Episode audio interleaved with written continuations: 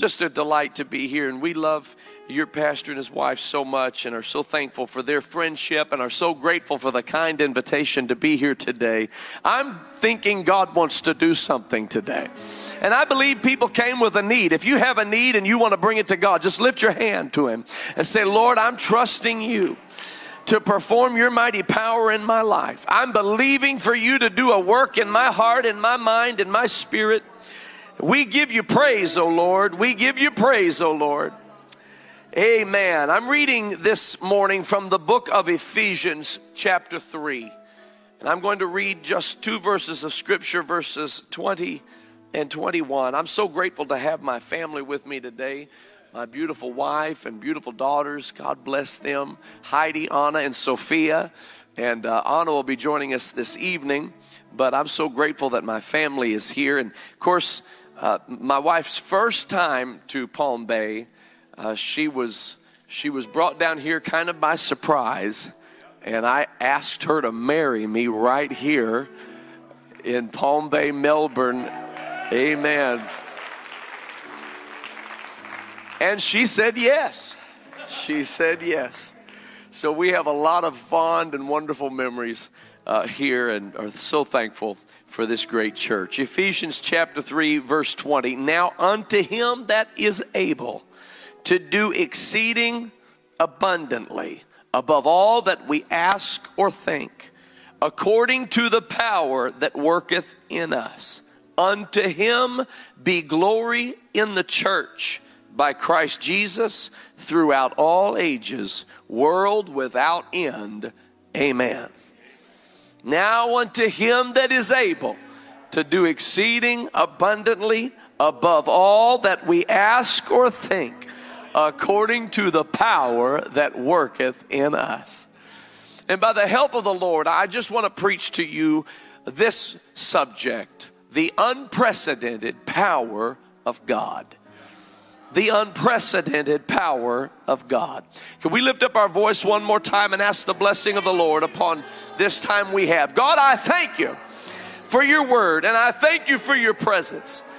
God, I ask in Jesus' name that you would have your way in this house, move in our midst.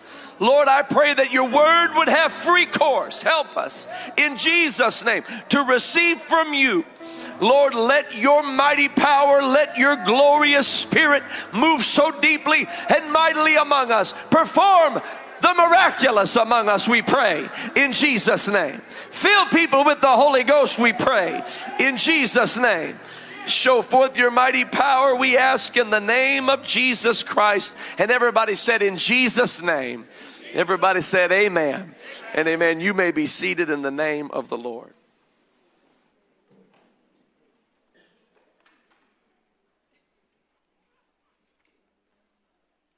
The first president of the United States of America, George Washington, was overwhelmingly selected, elected for the position of uh, the presidency.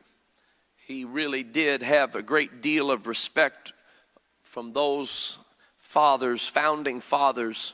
He has become known as the father of our country. He understood something about that the enormity of that task becoming not only the president of the United States, but the first president of the United States. One of the things that he so keenly understood was that everything he did was going to matter because not only he was the head of state, but he was the first and thus would set precedent with every decision that he made.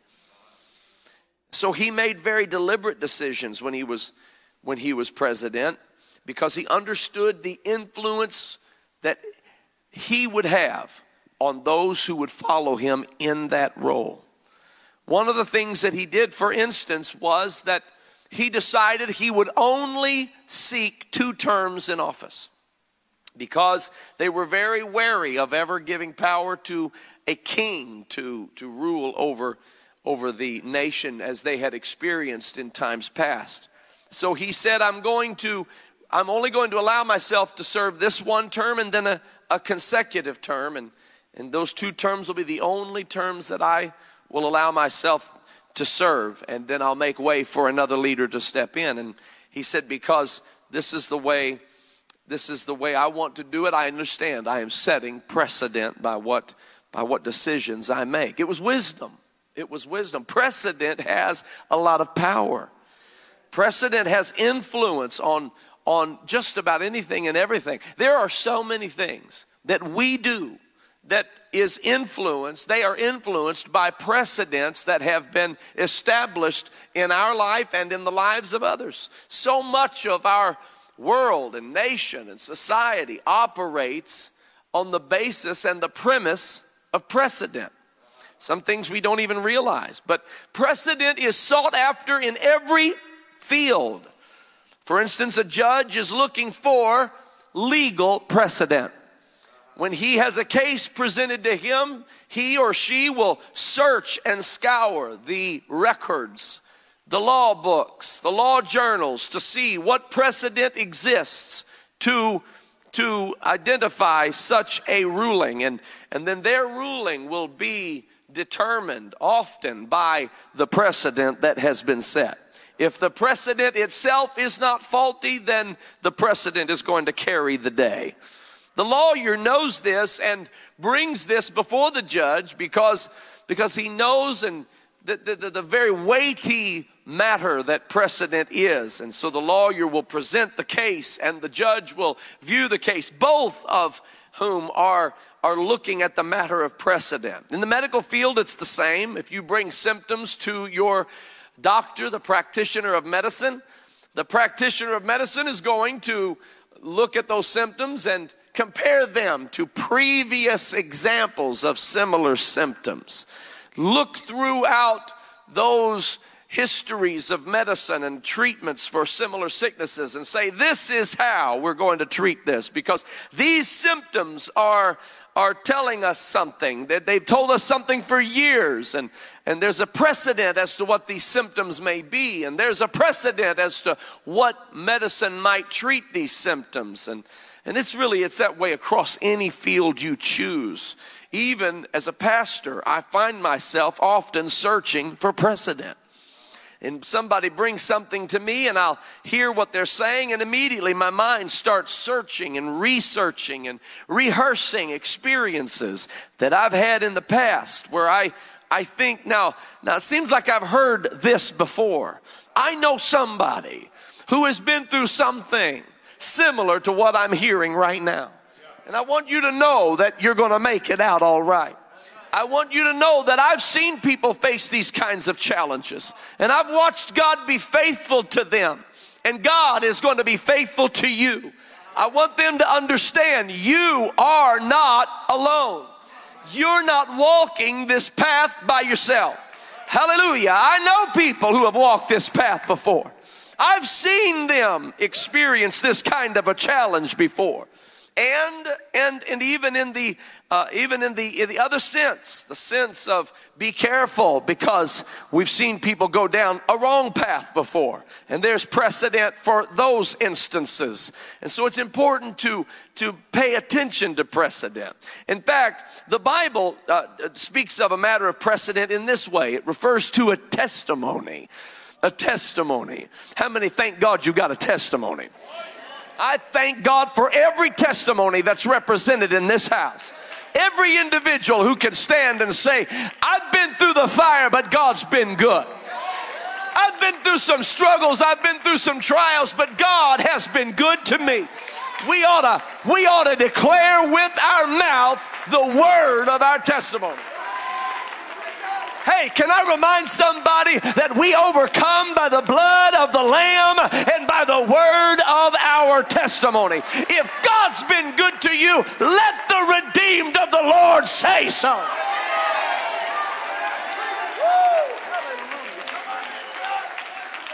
Hey, the world isn't going to say it.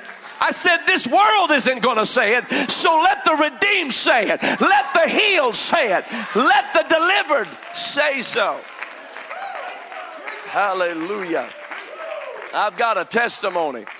It's, it's so encouraging when you stand in the house of God, when you stand in the church, and, and you know of someone who has been through a fiery trial, and they come up on the other side, and they say, Let me tell you that I learned through that experience that God hears and He answers prayer they stand up and they say, I learned in that experience that when you feel so low, God can raise you up. God can set you up, hallelujah, upon a rock, upon a firm foundation. There's encouragement that comes from testimony this is this is a, a, strengthening experience. I, I had a lady call me uh, one time and she said, Pastor Joel, listen, I I uh, I just got a bad report from the doctor. And I said, Oh, I'm so sorry to hear that. She said, Yeah, they say I have cancer. I said, I am so sorry to hear that. She said, Oh, I'm not scared. I said, You're not scared. She said, No, no. She said, They told me 23 years ago I had cancer. They said I was going to die back then. She said, God healed me then. God's going to heal me now. I'm not scared. That was 18 years ago that she told me that. She's in her 80s now. God did heal her, God did bring her through again. Listen, the Bible says tribulation worketh patience, and patience worketh experience, and experience worketh hope.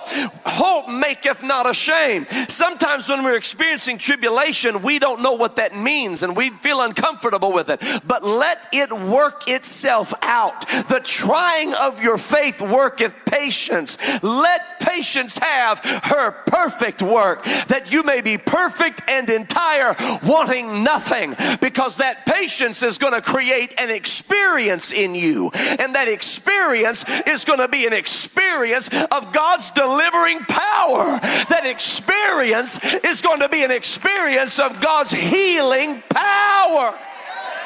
And when you experience that, it's going to give you hope. Hope for every future trial, hope for every future crisis. And hope maketh not ashamed. In other words, you will never regret putting your faith in God. You will never feel like a fool because you hoped in the Lord. Hey, let them mock you for trusting God. But when the smoke clears and the dust settles, I thank God I trusted Him. Trust in the Lord with all your heart. Lean not to your own understanding but in all your ways acknowledge him, and he shall direct your paths. Hallelujah. It sounds like there's some experienced people in this house who have been through a trial here or there, and you found out God is faithful, and you found out His word is true.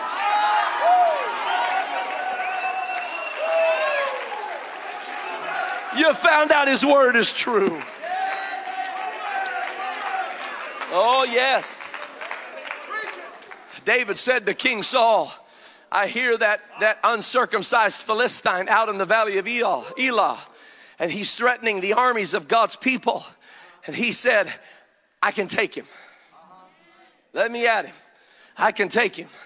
Saul said, Every, every man here is cowering. What, what makes you think you can take him? He said, Because I have precedent. I've had experience. I have a testimony there's a precedent in my life. I remember when the lion came in upon the flock and God delivered me out of the hand of the lion. I remember when a bear came in on the flock and God delivered me out of the hand of the bear and the same God. Oh, I wish I could preach that for a little while. The same God because he is the same yesterday, today and forever. The same God that delivered me out of the hand of the lion and the bear is the same same God who's going to deliver this uncircumcised Philistine into my hand. Hallelujah. David believed in the precedent he had experienced already in his walk with God. He said this in Psalm 27 The Lord is my light and my salvation. The Lord is the strength of my life.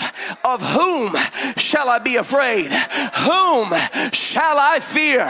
He said, When my enemies, see, he's, he's describes an event that occurred in his life. He's thinking back to a moment in time when his enemies and his foes came upon me to eat up my flesh.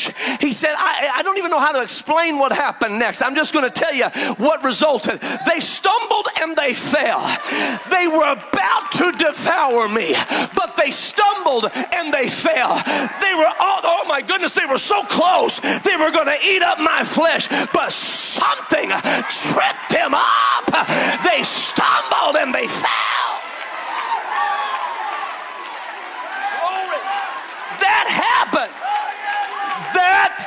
Happened. He said, Now, because that happened, he said, Let me talk about the hypothetical. Though war should ever rise against me, though an host should encamp against me, my heart shall not fear.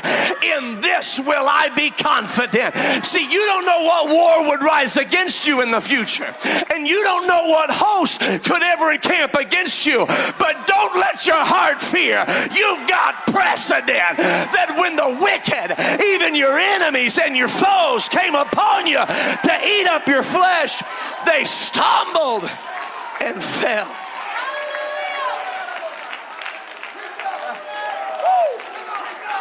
Glory. Yes.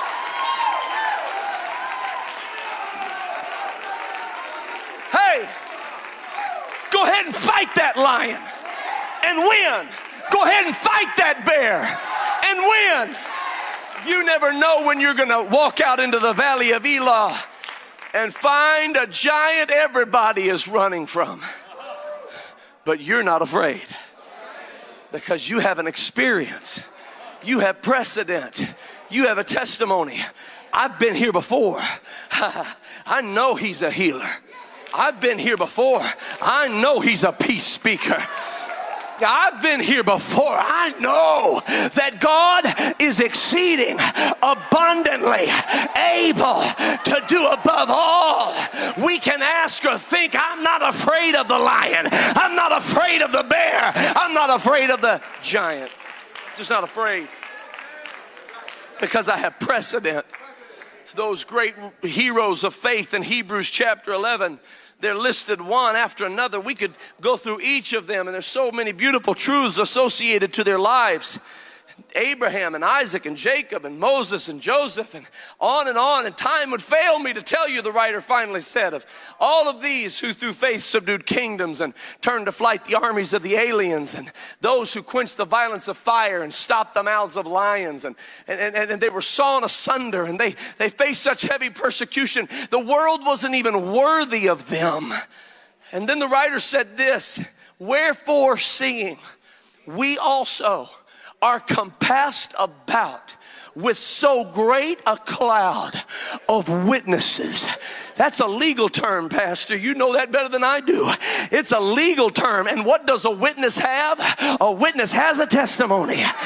We are compassed about with so great a cloud of witnesses, hallelujah, that have been there, that have done that, that have been through the lion's den, that have been through the fiery furnace, that have come out of the whale's belly, hallelujah. They've been through it and they came out all right, and now they're in the great cloud of witnesses saying, You can make it. He's a faithful God. Keep on keeping on. These things are an allegory for us, they're an ensample unto us.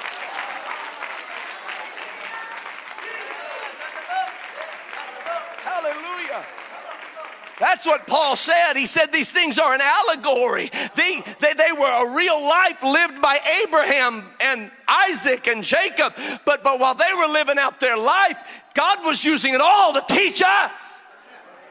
We can make it. We can make it. Who's, who's receiving instruction from the life you're living right now? It's going forth as a lesson, a testimony, as a precedent, as an experience. There's power in precedent. There's power in testimony. King Hezekiah had King Hezekiah had received the word of the Lord from Isaiah the prophet. He was sick. He was so sick. And he called to the prophet Isaiah and he said, I am so sick. He said, Please give me the word of the Lord. Please give me some hope. The prophet Isaiah walked into his room and said, Hear ye the word of the Lord. This sickness is unto death. You're not going to live, you're going to die. And he walked out. And King Hezekiah was, was devastated. And he turned himself to the wall and he started praying to God. And he simply said, Lord, have mercy. Have mercy on me. Look upon my life. Have mercy upon me. He cried out to God in such a vehement passion, such a depth of his spirit. Listen, it was the will of God that he die but he cried unto God and asked God to have mercy on him. Ladies and gentlemen, let me tell you something. That never, it's never the wrong prayer to pray for the will of God. It's never the wrong prayer to pray for the will of God. But sometimes we resign too quickly and say, well, it just must be the will of God for this calamity to happen. Listen, don't ever stop praying. Don't ever stop praying. You believe that God is able to do exceeding abundantly above all you can ask or think, regardless of what things look like right now. King Hezekiah had heard the word. It's God's will that he's going to die. He's definitely going to die. The sickness is under death, he turned his face to the wall and said, God, have mercy on me. And something happened very unusual. God was like, All right, Isaiah, go back, go back, go back. I mean, service was over. Isaiah had already preached, he'd already delivered the word. He was a steak and shake. And God said, Go back. Go back where? Back to Hezekiah. I got a new word. I want you to speak a new word into his hearing. And Isaiah walked into that room and said, There's a new word. God has a new word. He's going to deliver you from this sickness. You cried unto him and he heard your prayer.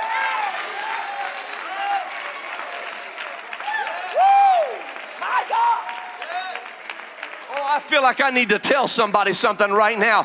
Don't ever stop praying. You don't ever have to stop praying.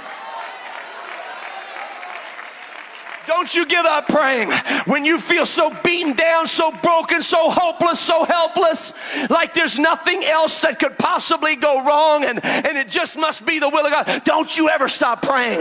You call unto Him, He is faithful unto you, He will hear your faintest cry. And Isaiah said to Hezekiah, This shall be a sign unto you that the Lord has heard your cry and he's going to heal you. The sundial will go back 10 degrees. I mean, that's an amazing miracle in and of itself. That God actually took time and reversed it by 10 degrees. And said, This is going to be a sign unto you that the sundial is going to go back 10 degrees. And King Hezekiah, what an amazing miracle that is in its own right. But it's not unprecedented there was precedent for that whole experience of God tinkering with time, dealing with the sun, making the sun do certain things that it doesn't normally do, me, m- messing with the day, if you please. There was a day when Joshua was called upon by the Gibeonites who were surrounded by five kings and armies.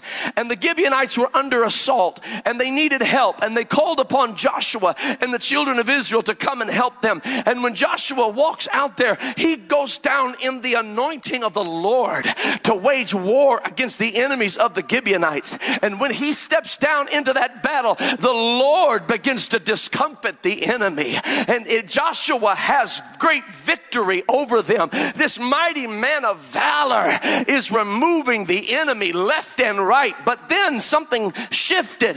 The day started to expire and the night began to draw near.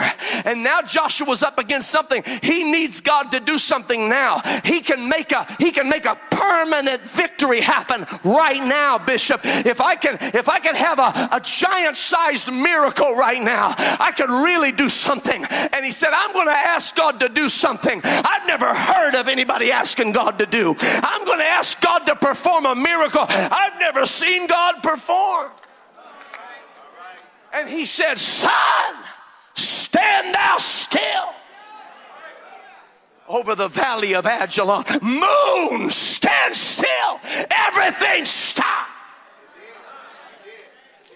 And the Bible said that God had never hearkened to the voice of a man before or since, like he did on that day with Joshua, the son of Nun.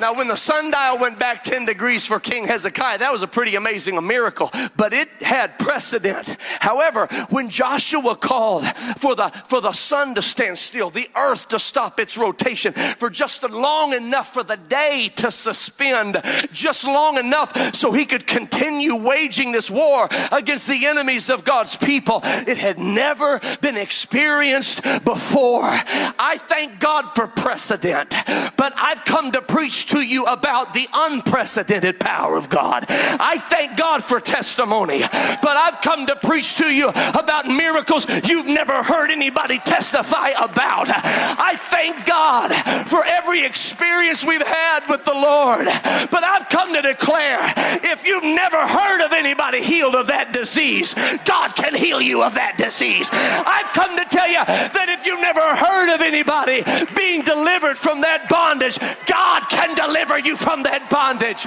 because He is exceeding abundantly able to do above all. All that we can ask or think. Hallelujah. Glory when Elisha took that mantle of Elijah and smote those waters and said, Where be the Lord God of Elijah? And those waters parted hither and thither. That was amazing, but he had just seen it happen, Brother Richie. Elijah did the same thing just a little while before that took place. He, he parted the waters of the Jordan hither and thither. Elisha saw it. It was a great miracle. But that wasn't the first time those waters parted. There was precedent for those waters parting when the children of Israel came to the Jordan River, they were about to enter into the promised land. They didn't know how they were going to get across that Jordan River, but Joshua said to the priests, Go put your feet in the water. And those anointed priests of the Lord, holding on to the staves of the Ark of the Covenant, put their feet in the water of the Jordan River. And the Bible says that the waters were cut off before the Ark of God. The waters could not stand under the power of the glory of God resident in that ark. And they were cut off. And the children of Israel saw those waters part hither and thither together. But that wasn't the first time it happened. No, there was precedent for it. Joshua remembered very well when his pastor, Pastor Moses, had led the children of Israel out of Egypt into the wilderness, and now he's on his way to the promised land, and they come to this.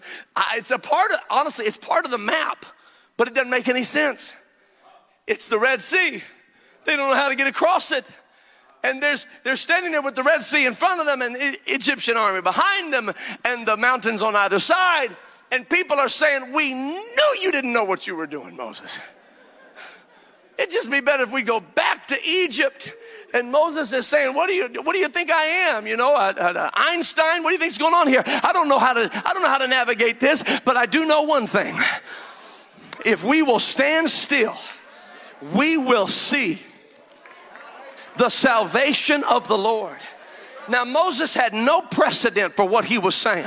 He didn't know if the ground was going to open up and they were going to be ushered through a tunnel under the water and up on the other side. He didn't know if they were just going to be translated in a poof and lifted over to the other side. He didn't know if some great big helicopter was going to come down, pick them all up, take them to the other side, or maybe the waters might part and they could walk through on dry. He didn't know what miracle was about to happen, but he knew God is able to do exceeding abundantly above all we can ask or think. He didn't need a precedent. He didn't need an experience. He had a God who is able. He had a God who is able. Hallelujah. I want you to know, ladies and gentlemen, that on that great getting up morning, when all the saints shall rise, when the roll is called up yonder, we're going to be there. When you're baptized in Jesus' name, filled with His Spirit, you're baptized into the body of Christ. That's the resurrected body of Christ. And you're filled with His Spirit. That Spirit dwells in you. It raised Christ from the dead. It'll quicken your mortal body. I want you to know that when this corruptible puts on incorruption, this mortal puts on immortality. At the last trump, the trumpet shall sound, and the dead shall be raised incorruptible. And this mortal body is going to put on immortality. And then the saying that is brought to pass death is swallowed up in victory. Oh, death, where is thy sting? Oh, grave, where is thy victory? The sting of death is sin, and the strength of sin is the law. But thanks be to God who hath given us the victory through our Lord Jesus Christ. Therefore, my beloved brethren, be you steadfast, unmovable, always abounding in the work of the Lord, for as much as you know that your labor is not in vain in the Lord. We're going to rise from the dead and be with Him forever in His glory. That's the most amazing miracle. It's the, it's the center, it's the core of the whole gospel. But, but we know it's true because Jesus is our precedent. He is the first fruits of that very resurrection. Woo, hallelujah. Hallelujah. Up from the grave he arose. He arose with healing in his wings. He came out triumphant over death, hell, and the grave. Look, I know Easter was last Sunday, but anybody still excited about the resurrection of Jesus Christ? Anybody still excited that he rose triumphant over death, hell, and the grave, subduing all principalities and power under his feet? Glory. His disciples went down to see him and he wasn't there. And the angel said, Why seek ye the living among the dead? He is not here. He is risen and is alive forevermore. And they were amazed. They forgot everything he said about destroy this temple and in three days I will raise it up. This spake he of his body. They forgot all about the fact that no sign will be given to this generation except that of the prophet Jonah. Even as Jonah was in the belly of a whale for three days and three nights, so shall the Son of Man be in the heart of the earth three days and three nights. They forgot all about the fact that he was going to die, he was going to be buried, and he was going to rise from the dead. Forgot all about that. They were amazed when he rose from the dead. They were just absolutely enthralled and astonished. But, but they had precedent. Jesus was told, Your friend, your friend is sick, nigh unto death. He let him die. When he died, he said, Our friend sleepeth. He said, Let's go see our friend who's sleeping. He waited four days after he was dead to show up. When he got on the scene, Martha, Lazarus' sister, comes to him and says, If you would have been here, my brother would still be alive. And Jesus said, Your brother's gonna live again. She said, I know he's gonna live again in the resurrection. Ah, he said, Oh, so you're one of those people who think the resurrection is a, a date on the calendar or just a, a place in time or, a, or a, a thing that will happen one day. The resurrection is a person, and I am the resurrection. Pleased to meet you. I am the life. He that believeth in me, though he were dead, yet shall he live.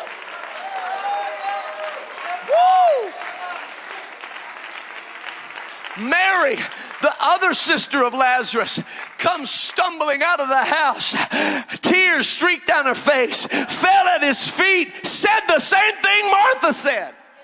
If you would have been here, my brother would still be alive. But she said it in a different posture humbled, sincere, brokenhearted. She said, If you would have been here, my brother would still be alive. To her, he did not merely give her a revelation as he did Martha, but to her, he offered a demonstration. He said, Show me where you have laid him. You see, it matters how you approach God. If you just come strolling up any old way you want to, then you might understand some things when the conversation is over. But if you will humble yourself, fall down at his feet, call to him out of the pain of your heart, he will demonstrate for you his mighty power and glory. Show me where you have laid him. They brought him to the place and he said, Lazarus, come forth. And he who had been dead for four days came up out of that grave, and everybody was astonished. They all marveled. But that wasn't the first time it happened. They had precedent for people being raised from the dead. Jesus stopped a funeral procession. The widow of Nain's son had died, and he stopped the whole funeral procession. Said, All right, stop. Reached inside the casket and brought the dead boy back to life. Jairus, a ruler of the synagogue, came to him and said, I need you to help me. My daughter is sick. She's nigh unto death. Jesus began to walk toward Jairus' house. And as he is on his way, the people are preventing him from passing through. Imagine how frustrating that must have been to Jairus. His daughter is sick. Time is a ticking. I need you to get there and fast. Put the pedal to the metal. And the press, the people is, is too congested for Jesus to get through. He everything, every time he moves, somebody else is in his way and he's trying his best. And the whole time, this little girl is languishing, nearly dying, and time is wasting. He it has to happen quick because once she dies, she's a corpse, and it would be unclean for him to touch her. Somebody finally came to Jairus and said, It's too late. He said, Trouble not the master, because, because your daughter just died. Jairus' head slumps. Right about that time, he hears Jesus say, Who touched me?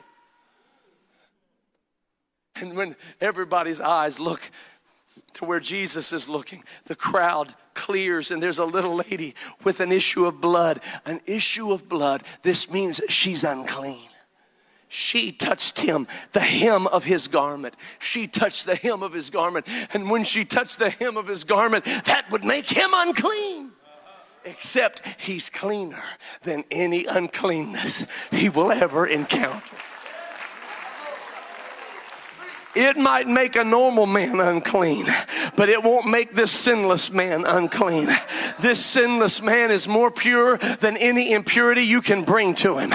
This sinless man is more holy than any unholiness you can bring to him. I'm going to tell you, you haven't, you haven't drifted so far that the love of God can't reach out to you. You haven't dropped so low that the love of God can't reach down to where you are. You haven't been so bad that the love of God can't make you good. He's cleaner than you are unclean. Glory. And he looked at that lady with the issue of blood and said, Daughter, be of good comfort, thy faith hath made thee whole. And when Jairus realized, when he realized that he was willing to overcome her uncleanness with his purity, he'll do the same for my daughter. He said, Come on, Jesus, let's go to my house. Jesus walked in. They laughed him to scorn. He sent the doubters out. You see, if you doubt, you get put out. I don't want to be put out. I don't want to be a doubter. I want to be a believer. he said, if you doubt, get out. They all got out who doubted? And he raised that little girl from the dead. Talitha Cumi, maid arise. He lifted her up and brought her out, showed her to her family, and it was an absolute amazing miracle. But, but, but that's not the first time somebody was raised from the dead in the scriptures. Elisha raised the son of the Shunammite woman back to life. Elijah raised the widow at Zarephath's son back to life. There was precedent for these things. God said to Abraham, Abraham, take now thy son, thine only son, whom thou lovest, get thee into the land of Moriah, and offer him there upon one of the mountains which I will tell thee of as a burnt offering. And Abraham just, he hears it and he goes into motion. He's like, All right, Isaac, let's go. We got to go. He said, Let's get the wood, let's get the rope, we got to go offer a burnt offering unto God. So they gathering everything up. Moses, Abraham doesn't even, Abraham doesn't even stagger. The Bible said he staggered not at the promises of God. He just gathering up his stuff and he's moving where he needs to move. And they take the servants and they they go, they go yonder and they're drifting, they're, they're, they're following wherever God tells them to go. He said, just go yonder and, and, and I'll tell you when to stop. And Isaac is saying, uh, you know, are we there yet? And Abraham's like, I'll tell you when we get there. Once God tells me we're there, we're there. Finally, God said, Stop! That's it. You go on top of that mountain and you offer Isaac as a burnt offering unto me. And Abraham says, All right, Isaac, let's go up. He looks back at the servants. He said, You abide here, you stay here. I and the lad will go yonder. I and the lad will go worship. I and the lad will come again to you. he takes Isaac up to Mount Moriah. On the way up, Isaac starts getting a little curious because he sees the wood, he sees the knife, he sees the rope, he sees the fire, he sees everything except the lamb and he says, Hey, Dad, where is the lamb for a burnt offering? I'm just curious. I mean, I'm not the lamb, right? I'm cool, right? And Abraham said, God will provide himself a lamb for a burnt offering. and when they get to the top, I mean, Abraham's just like, all right, he lays the wood in order, gets it all set up. All right, Isaac, you lay down here. He straps Isaac down to the altar. Now, Isaac was as willing a participant in this obedience to God as Abraham was. Isaac could have resisted easily, but he says he's as obedient and faithful and believing as Abraham is and, and he's strapped down to the altar, and Abraham's not hesitating. He just grabs the knife, sharpens it up a little bit, lifts it up, and I mean, he's about to bring it down. And the angel of the Lord says, Stop! I got it. You fear God, you trust God. All right, that's awesome and behind him was a ram rustling in the thicket that God had provided as a substitute for Isaac. Jesus said, Your father Abraham rejoiced to see my day. Before Abraham was, I am. That was the day Abraham saw the day of Christ because what that ram did for Isaac is what Jesus did for me. It was supposed to be me on that cross. It was supposed to be me wounded, me bruised me stricken and smitten of God and afflicted. But he took my place. Abraham had no hesitation. He wasn't afraid. There's no record of it anyway. There's no trepidation. He's just like, we're going to go yonder worship, come again to you. Everything is going to be all right. We can trust God. Hebrews 11 tells us how it says that by faith, when he was tried and was to offer his son Isaac as a sacrifice, he accounted that God was able to raise Isaac up from the dead. No precedent of a resurrection. Nobody who had ever been raised from the dead before that moment. Abraham never heard of anybody being raised from the dead, never saw anybody raised from the dead. There was no book of First Kings or Second Kings. There was no gospel of Matthew, Mark, Luke, or John yet written. He had never seen it, never heard about it, but he knew that God is able. He knew that it doesn't matter what I face, my God can do anything. He can do anything. I don't know what you're facing right now. I don't know what trial your family's going through, but my God can do anything.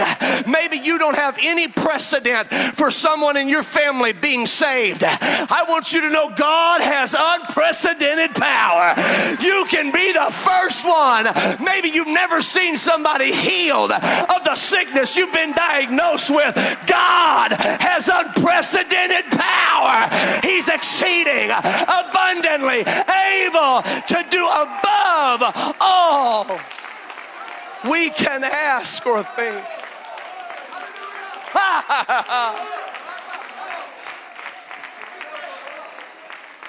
Somebody lift your hands right now if you believe what I'm telling you from the word of the Lord.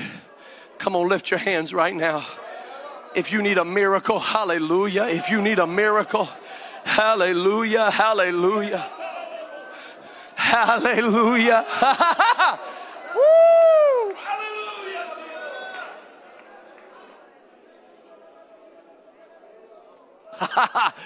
yes, yes, yes, yes, yes. Glory. Come on, I don't, you know, maybe they haven't found a cure, but God has unprecedented power. He doesn't have to have a cure. His blood is the cure, His name is the cure. Maybe you can point to so many statistics of those who have fallen, those who have been broken, those who have been decimated.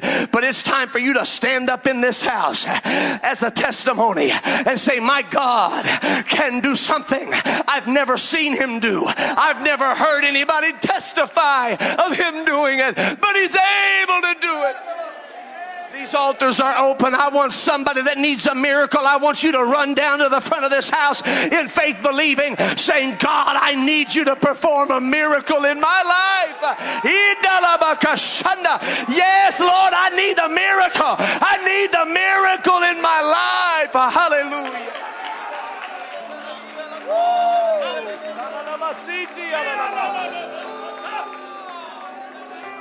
Come on, God can do it. He's willing to do it. Come on, Hezekiah, cry unto the Lord. Come on, woman with the issue of blood, touch the hem of his garment. Come on, Mary, fall down at his feet. Come on, Jairus, bring him into your home. It's time to seek the unprecedented power of a loving God.